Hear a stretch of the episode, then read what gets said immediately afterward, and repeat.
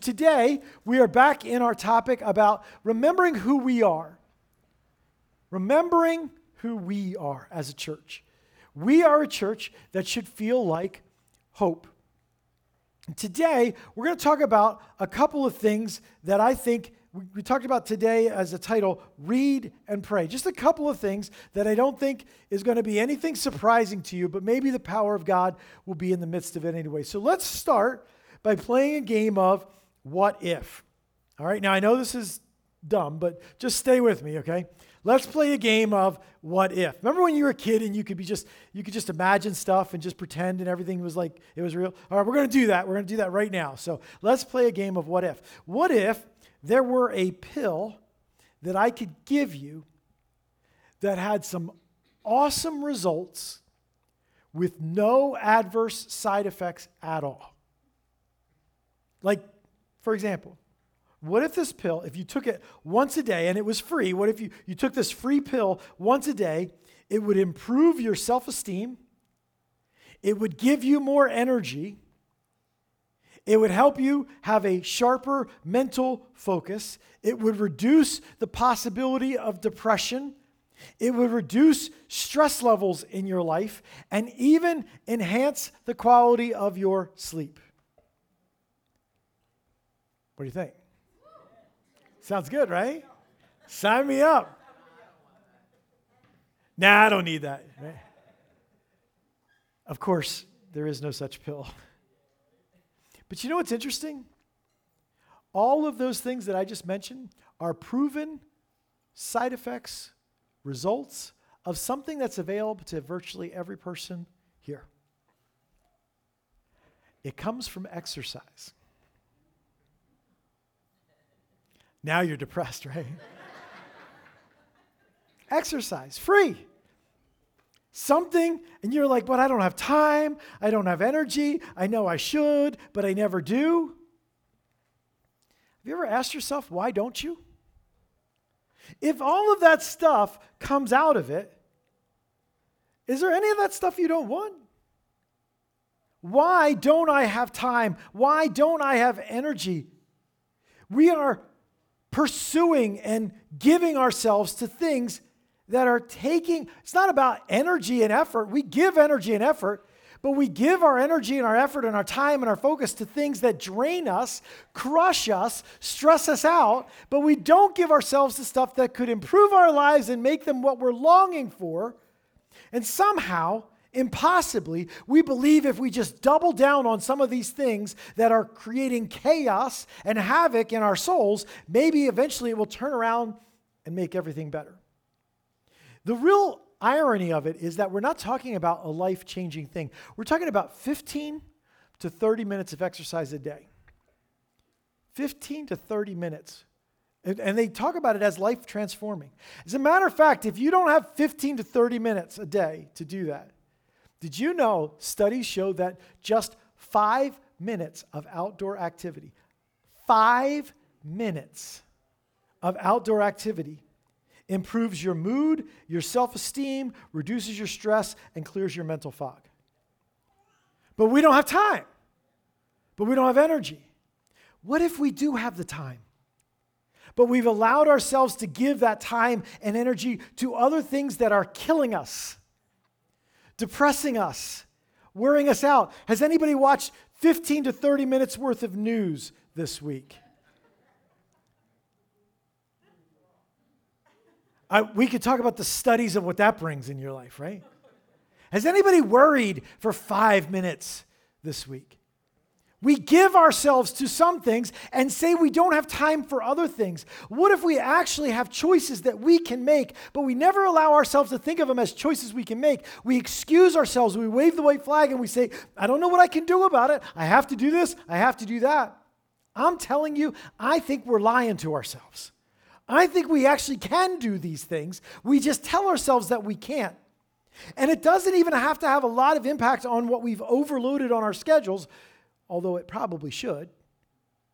Five minutes, 15 minutes, 30 minutes. I think the real reasons that we don't do anything about exercise is number one, we don't believe it will bring us the benefit that we are told it will bring us.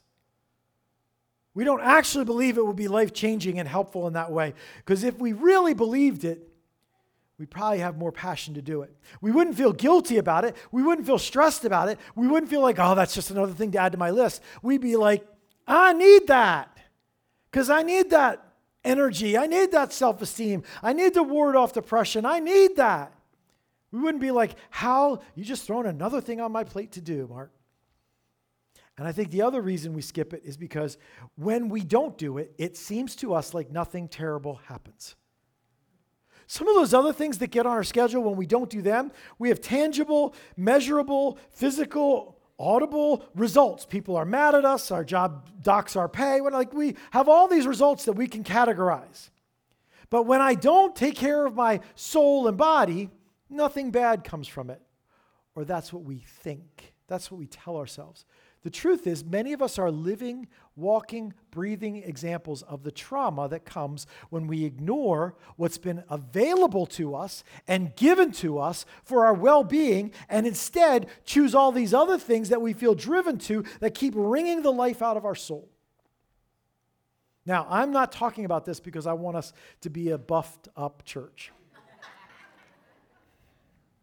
I mean, obviously we are, but. I think there's a real correlation with what I'm talking about today and that principle of exercise. Because it seems to me that people skip spiritual stuff a lot. What they need for their spiritual well being, for the sake of other things, lesser things, things that slowly destroy their soul. And I keep putting things that spiritually I need on the back burner, keep shoving it off to the side. And when I do, when I decide on a given Sunday morning, I don't feel like going to church. When I decide I don't really want to be a part of a small group. When I decide I don't really want to do the things that I know, I don't want to worship the Lord. Nothing catastrophic seems like it happens. But what I would suggest to you is that we are all living in the trauma that comes from setting aside the stuff that God has given us to bring health to our soul. I want to talk to you about two things today that are pretty basic. If you've been a Christian for any length of time, this is not going to be real surprising. You're probably very familiar with this, but I think God has power for it anyway. Now, if you're new to Jesus, maybe you don't know a lot about these things, maybe you don't know where to start. We're going to talk a little bit about that. But the good news is that these are really simple things. I'm going to try to give you a sales pitch today.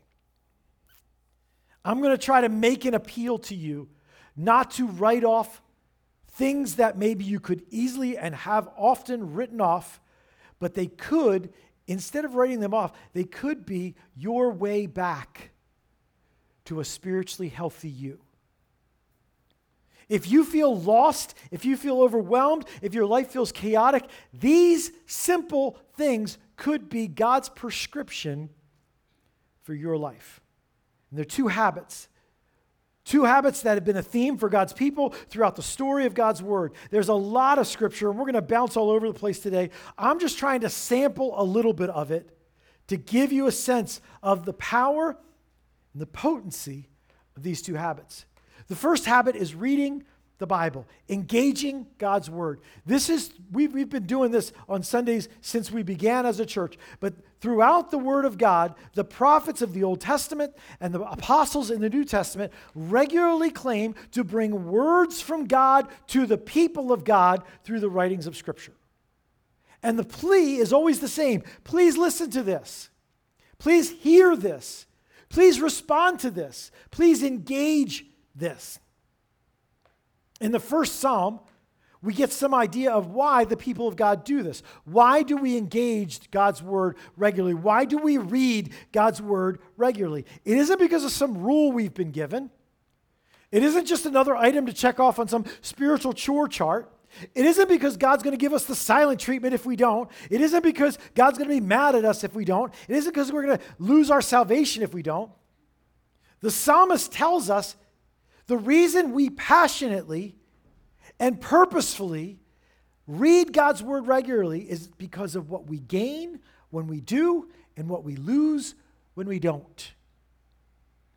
May God give us eyes to see this today. uh, Psalm chapter 1, verse 2 and 3. Verse 2 begins a, a discussion that comes off of verse 1 about the blessed man. And he says, This blessed man, his delight is in the law of the Lord. And he meditates on his law day and night. That person is like a tree planted by streams of water, which yields fruit in its season, and whose leaf does not wither. Whatever they do prospers. He says, someone who is blessed is someone who delights in the law of the Lord. Now, the law, that sounds to us like, oh, yeah, so you're talking about rules. That's what you're talking about. Now, what we're talking about here is what the psalmist understood as the Word of God. If you think about this, in David's time, when, when David is writing Psalms, what scriptures do they have? They don't have the prophets, that hasn't happened yet. They don't have Song of Solomon, that's David's son, right? Proverbs, that's David's son. There's a lot of stuff that's not written yet. So they have the first five books of the Bible, which the Israelites called the law, even though as we went through Genesis years ago, as we went through Exodus last year, as we're going through Numbers, we see that there's a lot more than just rules. There's stories, there's promises, there's examples, there's warnings, there's all kinds of stuff in the narrative of the law. And then maybe Joshua and Judges had been written, maybe Ruth, but that's about it. Maybe Job. There's not a lot of stuff that predates the Psalms. And so when he says the law, he's talking about the Word of God. And he's talking about the whole idea of what God has been showing us thus far in history and has been recorded for us. And he's saying the person who delights in that, who finds joy in that, who passionately pursues that, they have some things that happen in their life. And in verse 3, what he says is here's a picture of what happens. They are a tree planted by a river of water. And so when others wither, they don't. What it means is this we become drought proof. When the heat is on, when it feels like everything's trying to wring you out, anybody like feeling this in your life? Any, any point in your life where you felt like, man, it's really hot in here? This is really hard. This is really heavy. I feel like I'm getting burned up and scorched. What does he say? They are like a tree planted by a stream of water. So they don't just survive the drought, they thrive in it because they produce fruit. Everybody else is withering and dying and drying up, but this one is thriving and producing fruit. What's the difference? They delight in the Word of God day and night. Do we believe that? Do you believe that maybe the dryness in your soul over the past year has some direct correlation with how you've engaged God's Word? Maybe it's that simple. The other practice is prayer. Prayer is a conversation with God. We read in the fifth chapter of First Thessalonians pray continually. Paul gives this instruction pray continually. It's in a whole big long list of instructions that he gives us saying, rejoice, give thanks in all circumstances, don't take revenge, stay away from every kind of evil. And one of the commands he gives us is to pray continually, meaning that a Christian's life is to be characterized by prayer. It's supposed to be something that we always do, a regular part of our lives, essential, needed for our well being. The famous pastor Charles Spurgeon from the 1800s, I read a quote from him that uh, someone, he said, Every time someone comes and asks me, which is more important, reading the Word of God or praying? He said, Well, I'll answer you that when you tell me this, which is more important, breathing in or breathing out? It is essential to our life. These simple habits that have been given to us for our thirsty soul.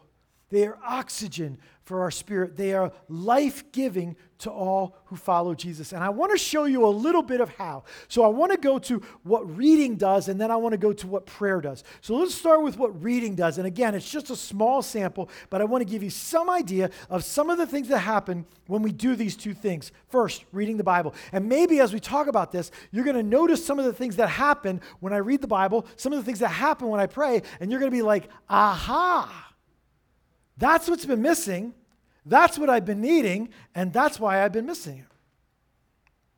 Reading the Word of God. First thing we find out about reading the Word of God is that when we read the Word of God, it brings faith to my life. faith. Romans chapter 10, verse 17. Consequently, faith comes from hearing the message, and the message is heard through the word about Christ. So faith comes from hearing, and hearing comes from the Word of God. So faith comes as I listen, as I engage, as I take in the Word of God. Do you need faith to face the, the foes in your life? The doubts, the fears, the questions, the challenges, the struggles? Do you need faith for that? Are you overwhelmed with anxieties or worry? Do you need a stronger faith to face the challenges of your calling? Faith comes from hearing God's word, from engaging with it by reading it or listening to it, definitely by responding to it. Faith comes from the word of God. You want to build your faith? Read God's word. Jesus says another thing the word of God does is cleans us inside and out. John chapter 17, verse 17, Jesus is having a conversation with his Father on the night that he was betrayed. And part of that prayer, he says this Sanctify them, that is us, by the truth. Your word is truth. So Jesus says we get sanctified by God's word. Sanctify is to purify, to separate from anything dirty. What it means is that as I read the Word of God, as I engage the Word of God, as I bring it into my life, it begins to clean out my soul. And I believe this happens even more than like in a conscious thing. If you will read the Word of God on a regular basis, listen to the Word of God, engage the Word of God on a regular basis, it just kind of washes the junk out of your soul. And if you don't believe that that's possible, think about the junk that gets into your soul from what you watch, listen to, read, and set your mind on. So when I set my mind on the Word of God, it starts to brush those things away and clean me out. And then once my insides start to get healthy and whole, it changes how I walk, how I live, what I do. Because now I have a passion, I've got convincedness. I've not only do I have faith, but I've also kind of been able to get rid of some of the stuff that's been weighing me down, that's been confusing me and making life foggy. I'm more free than ever before. By the way, another thing that it does, it equips us for the battles that we face. Does anybody here ever face any battles in your life? Any fights that you got to stand up to. Ephesians chapter 6, verse 17. Take the helmet of salvation and the sword of the Spirit, which is the word of God. So, this is at the end of this whole discussion Paul has about the battles that we face in our life. And Paul says, You think the battle is about that person that's out to get you, or this circumstance, or this health problem, or this money problem. But that's not the real battle. The real battle is spiritual forces that want to deny you your place in the kingdom of God. They want to wash you out from purpose. They want to, to separate you from power. They want to convince you that God's presence is not with you. That's the battle you face. And when you go into battle, you put on all these pieces, and then you have the sword of the Spirit, which is the Word of God. God's Word equips us for battle. When Jesus was being tempted, what did he use? The Word of God to fight the battle. Maybe the reason you keep losing battles is because you don't have your weapon with you. It's the sword of the Spirit, and the implication is that as I take up the Word of God, I also take up with it the power of the Spirit that enables the Word of God to win the victory that's already been given to me, but can be accomplished through the Spirit as I trust in Him by using the Word of God. God's Word is also a guide for us in our lives. Psalm 119, 105. Your word is a lamp for my feet and a light for my path. Ever wonder what decisions to make, how to go? Ever think, man, I'd really like to know what the right thing to do is here? Your word is a guide to me, a lamp to my feet and a light to my path. Maybe if we were more seriously engaged in the Word of God, we would have less confusion, cloudiness, and chaos in the decisions that we make.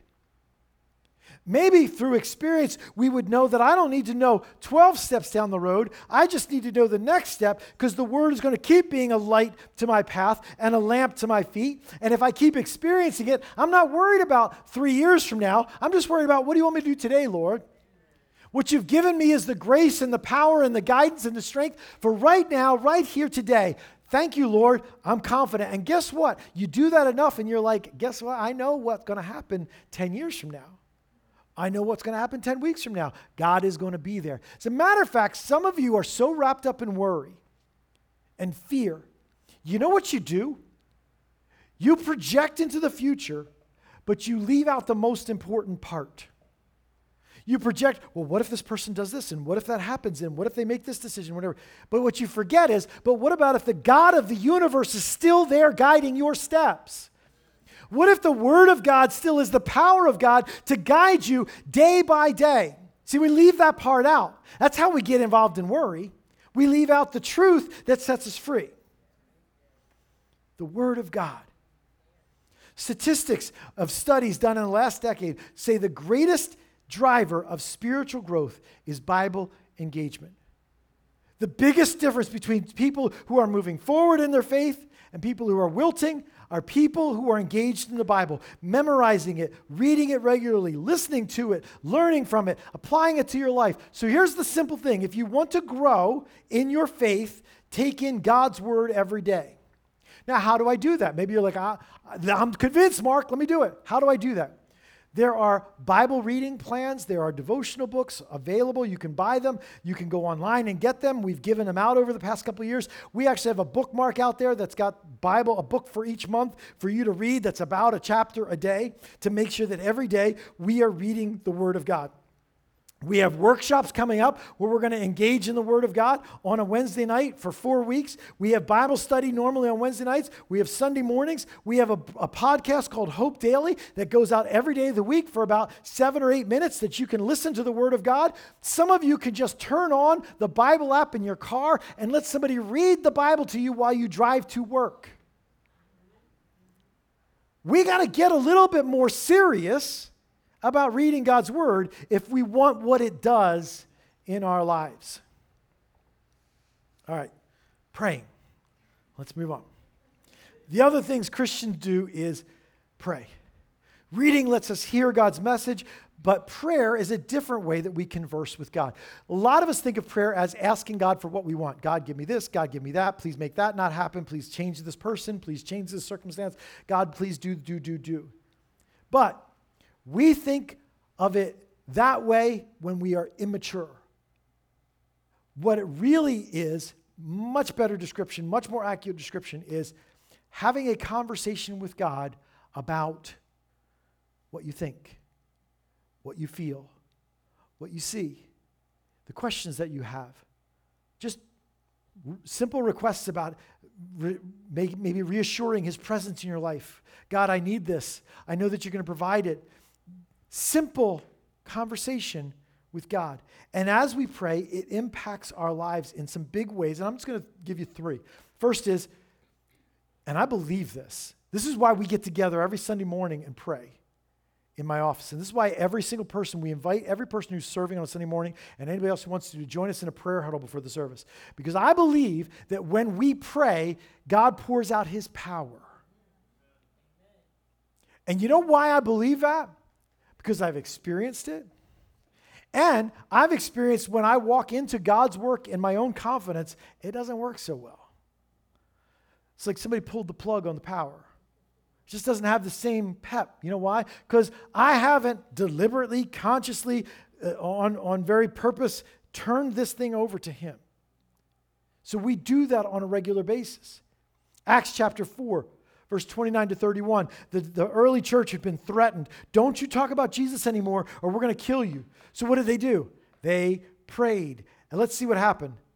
They say, Now, Lord, consider their threats and enable your servants to speak your word with great boldness. Stretch out your hand to heal and perform signs and wonders through the name of your holy servant Jesus. And after they prayed, the place where they were meeting was shaken and they were all filled with the Holy Spirit and they spoke the word of God boldly.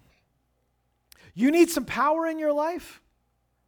Have you felt worn out? Have you felt weary? Have you felt discouraged? You need some power in your life? I'm going to tell you where it comes from, but it's going to take a couple minutes from your day. Pray. Pray. This is where power gets poured out on us. Prayer here gave them power for a dangerous and difficult calling. maybe some of us could use power for our lives. And maybe it means that you're going to have to turn your attention towards prayer sometime during your day, every day. They had to step into God's calling and out of their comfort and their control. And the way that they did that was through prayer. When you go before the God of the universe in prayer, you come humbly, you come recognizing that He's the one who's got all the power. So you surrender, you bow, and then you choose to trust Him, you choose to give it to Him. This is where power comes from in prayer. God, it's not me, it's you. Get me out of the way, fill me up, and here I go, and I know you've got it. You want to know what kind of power prayer has? Let me just give you one example of the kind of power prayer has. A group called Family Life did a study about 10 years ago. The divorce rate, because they're all about marriage, so they're talking about divorce rate. Divorce rate in the United States of America still around 50%. So you get married, it's basically a coin flip.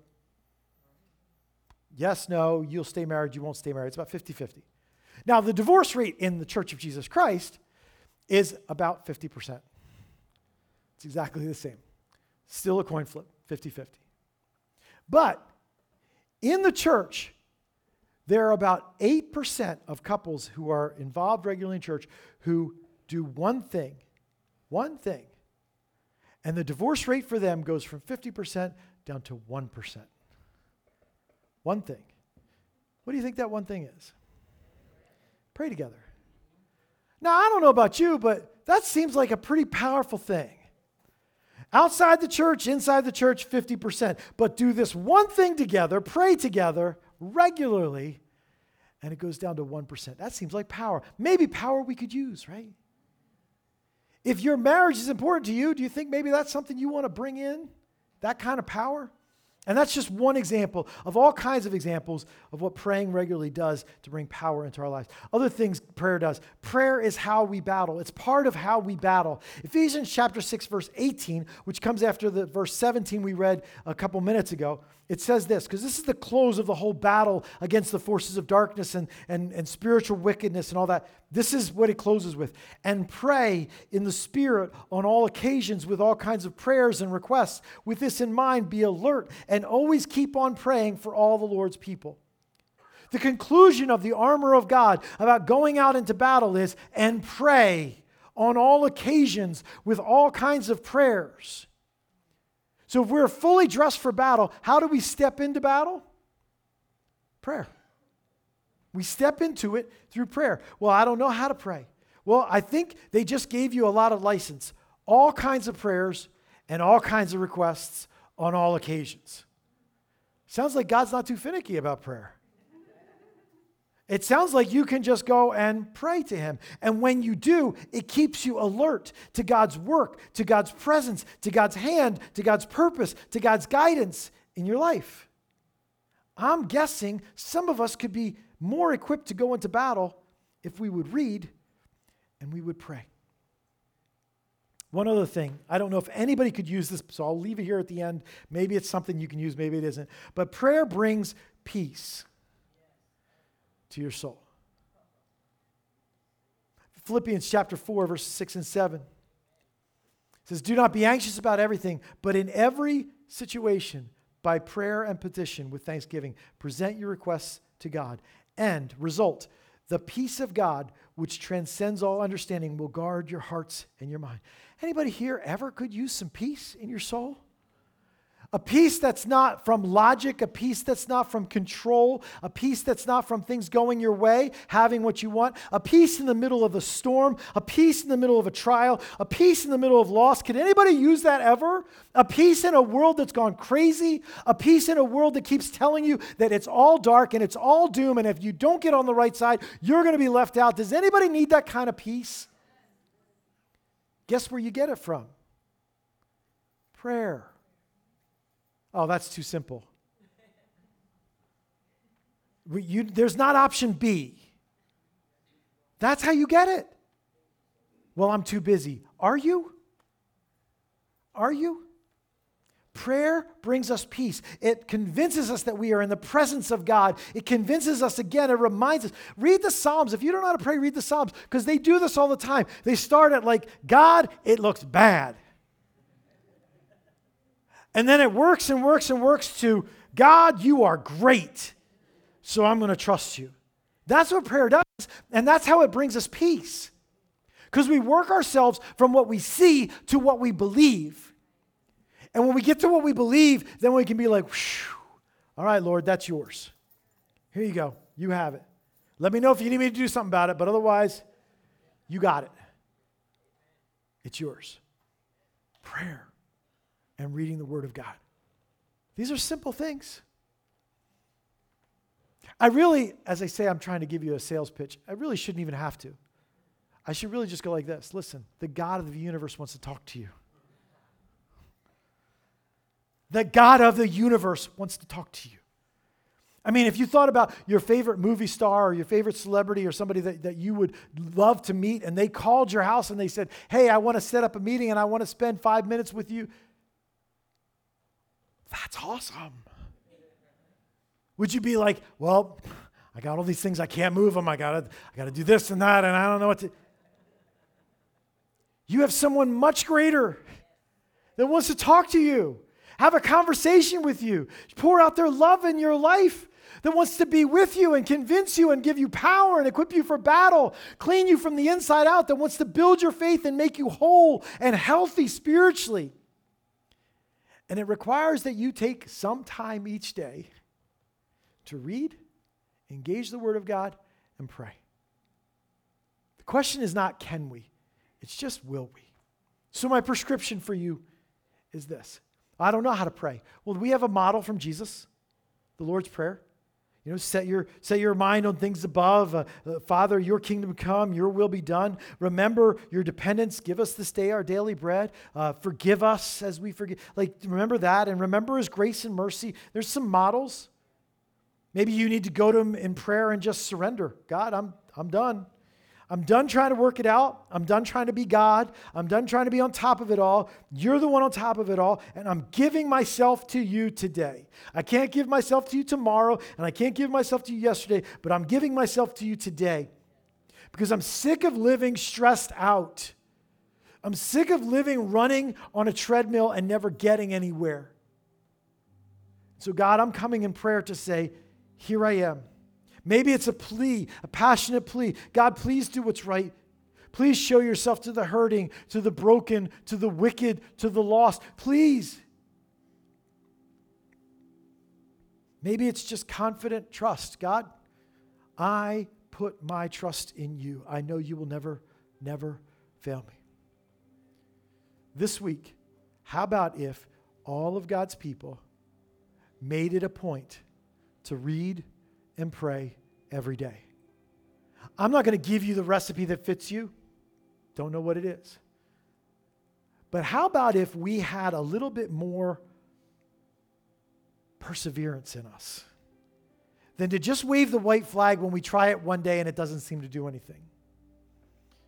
Maybe we could explore a little further and keep working at it and watch God show up Seven days.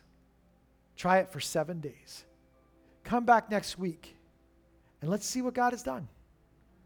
Let's see what God has done in our lives. Let's give this to the Lord in a word of prayer as we close our service. Let's pray. Father, we thank you for the way that you reach out to us, for your word, the way that it teaches us and instructs us and shows us and gives us example, the way it encourages us and feeds our soul. Thank you for your invitation to boldly come into the throne room with, with our souls, with our problems, with, with our fears, with our doubts, with all of it. And you are not put off by it. You invite us to come. Come to you in prayer. I pray that you would stir these things up in your people, that you would use it by your power to create life beyond what we have ever experienced or expected before draw us close to you. Convince us that you are the one that holds us, that we are secure in your hands. And then let us walk in this faith in this world as lights in the darkness. We pray in the name of Jesus. Amen.